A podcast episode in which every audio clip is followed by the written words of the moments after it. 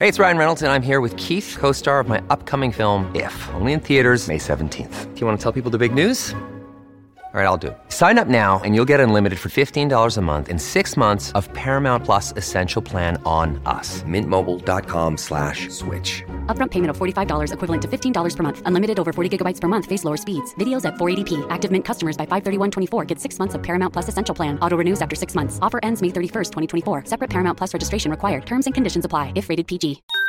Podclass, i podcast di classe editori.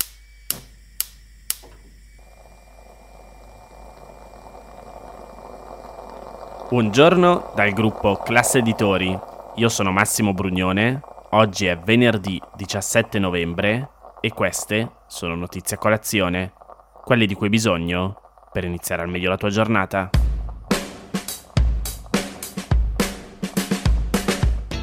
Ieri mattina la Commissione europea ha inviato all'Italia una lettera di infrazione per il mancato rispetto della normativa sulle concessioni balneari.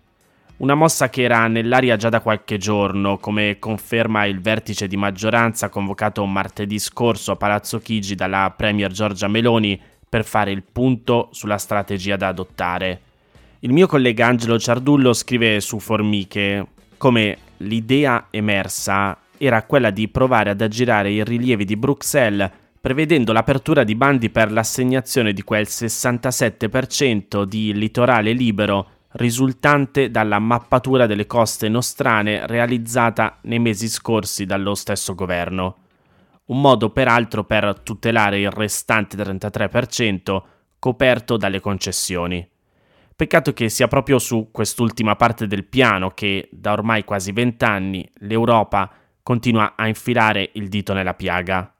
Ma riavvolgiamo un attimo il nastro. Nel dicembre 2006 il Consiglio europeo e il Parlamento di Strasburgo approvano la cosiddetta direttiva Bolkestein sulla libera circolazione dei servizi. Il nome deriva dall'estensore della direttiva, l'allora commissario per il mercato interno dell'Unione Europea, Fritz Bolkestein, un economista olandese. La nuova disciplina, che è stata recepita dal nostro paese nel marzo del 2010, si applica tra gli altri ambiti anche alle concessioni demaniali marittime, per le quali è prevista una procedura di selezione pubblica imparziale e trasparente e soprattutto il divieto di rinnovo automatico.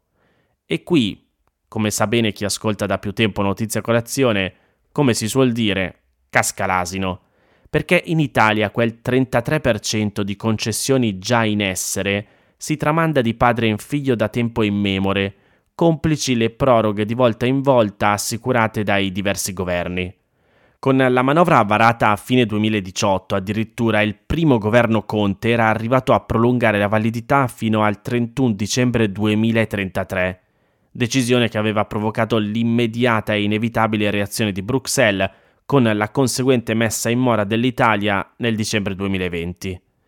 Per tentare di dirimere l'annosa controversia, l'anno seguente il Consiglio di Stato aveva fissato al 31 dicembre di quest'anno il termine ultimo per riassegnare le concessioni tramite bando.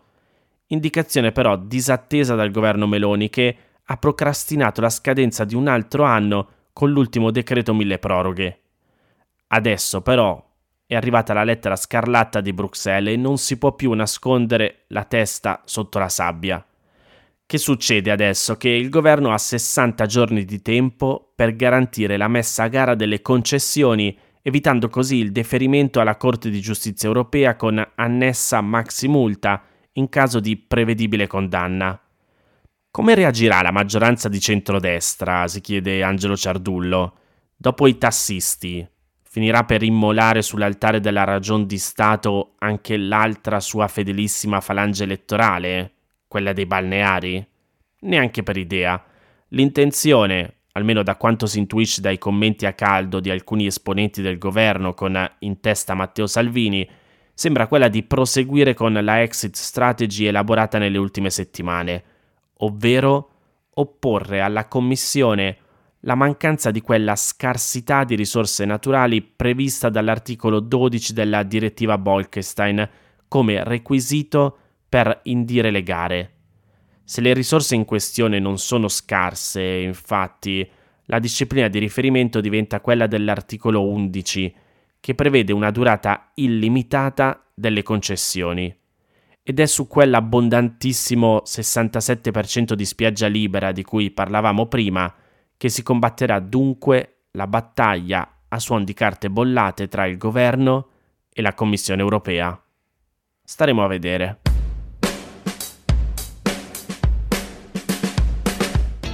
C'è un'altra infrazione segnalata ieri dall'Unione Europea all'Italia. Come spiega il Corriere della Sera, la Commissione Europea ha inviato al governo italiano una lettera con parere motivato che contesta l'assegno unico e universale per i figli a carico, introdotto a marzo dell'anno scorso, il mancato rispetto delle norme sul coordinamento della sicurezza sociale e sulla libera circolazione dei lavoratori. Si tratta di un passaggio che comporta un avanzamento della procedura di infrazione nei confronti di Roma.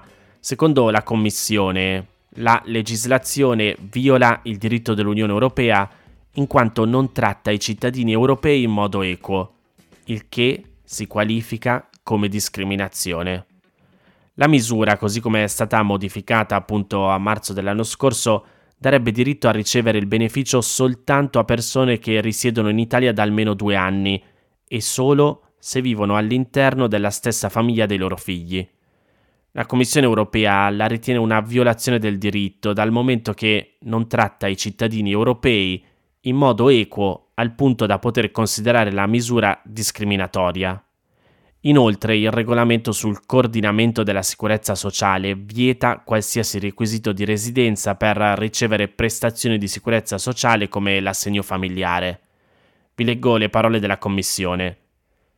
Il presente parere motivato fa seguito a una lettera di Costituzione in mora inviata all'Italia nel febbraio 2023, a cui l'Italia ha risposto nel giugno 2023 la Commissione ritiene che la risposta non affronti in modo soddisfacente le sue preoccupazioni e ha deciso di inviare un parere motivato.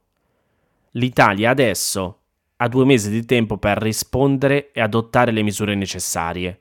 In caso contrario, la Commissione può decidere di deferire il caso alla Corte di giustizia dell'Unione Europea.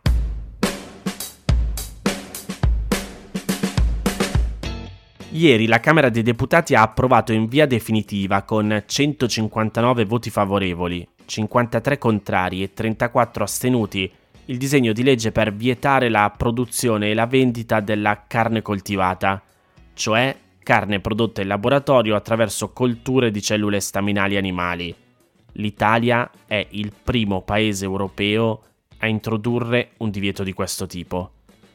Come spiega il post, la carne coltivata, spesso definita carne sintetica da chi vi si oppone, è considerata da altri un'alternativa possibile alla carne prodotta dagli allevamenti intensivi e potrebbe ridurre in modo significativo l'impatto ambientale e una serie di problemi etici legati al consumo di carne. Il disegno di legge era stato proposto dal ministro dell'Agricoltura, della Sovranità Alimentare e delle Foreste, Francesco Lollobrigida. Secondo lui la legge servirebbe a tutelare la salute umana e il patrimonio agroalimentare. Il ministro si dice da tempo contrario alla carne coltivata e a una serie di altre iniziative volte a rendere più sostenibile la produzione e il consumo di alimenti, come ad esempio la produzione di farine di insetti, ma anche alle etichette con avvisi per la salute sugli alcolici. Sono tutti ambiti regolamentati o comunque sorvegliati dalle autorità di controllo dell'Unione Europea. Sulla carne coltivata, in Italia sono state espresse fortissime opposizioni anche da Coldiretti, associazione di rappresentanza nel settore agricolo in Italia molto influente in ambito politico. La discussione alla Camera del disegno di legge sulla carne coltivata è stata accompagnata da tensioni e proteste.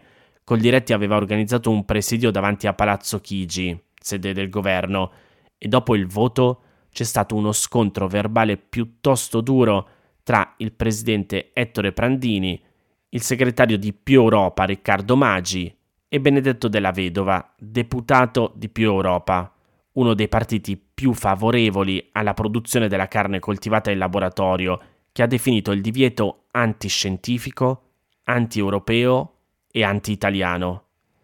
In più, per varie ragioni anche procedurali sul disegno di legge ci sono molti dubbi e perplessità.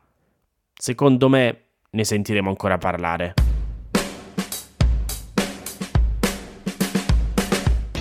Queste erano le notizie a colazione di oggi. Se volete suggerirmi alcune notizie o mandarmi i vostri commenti su quelle trattate, potete scrivermi all'indirizzo notiziacolazione.it.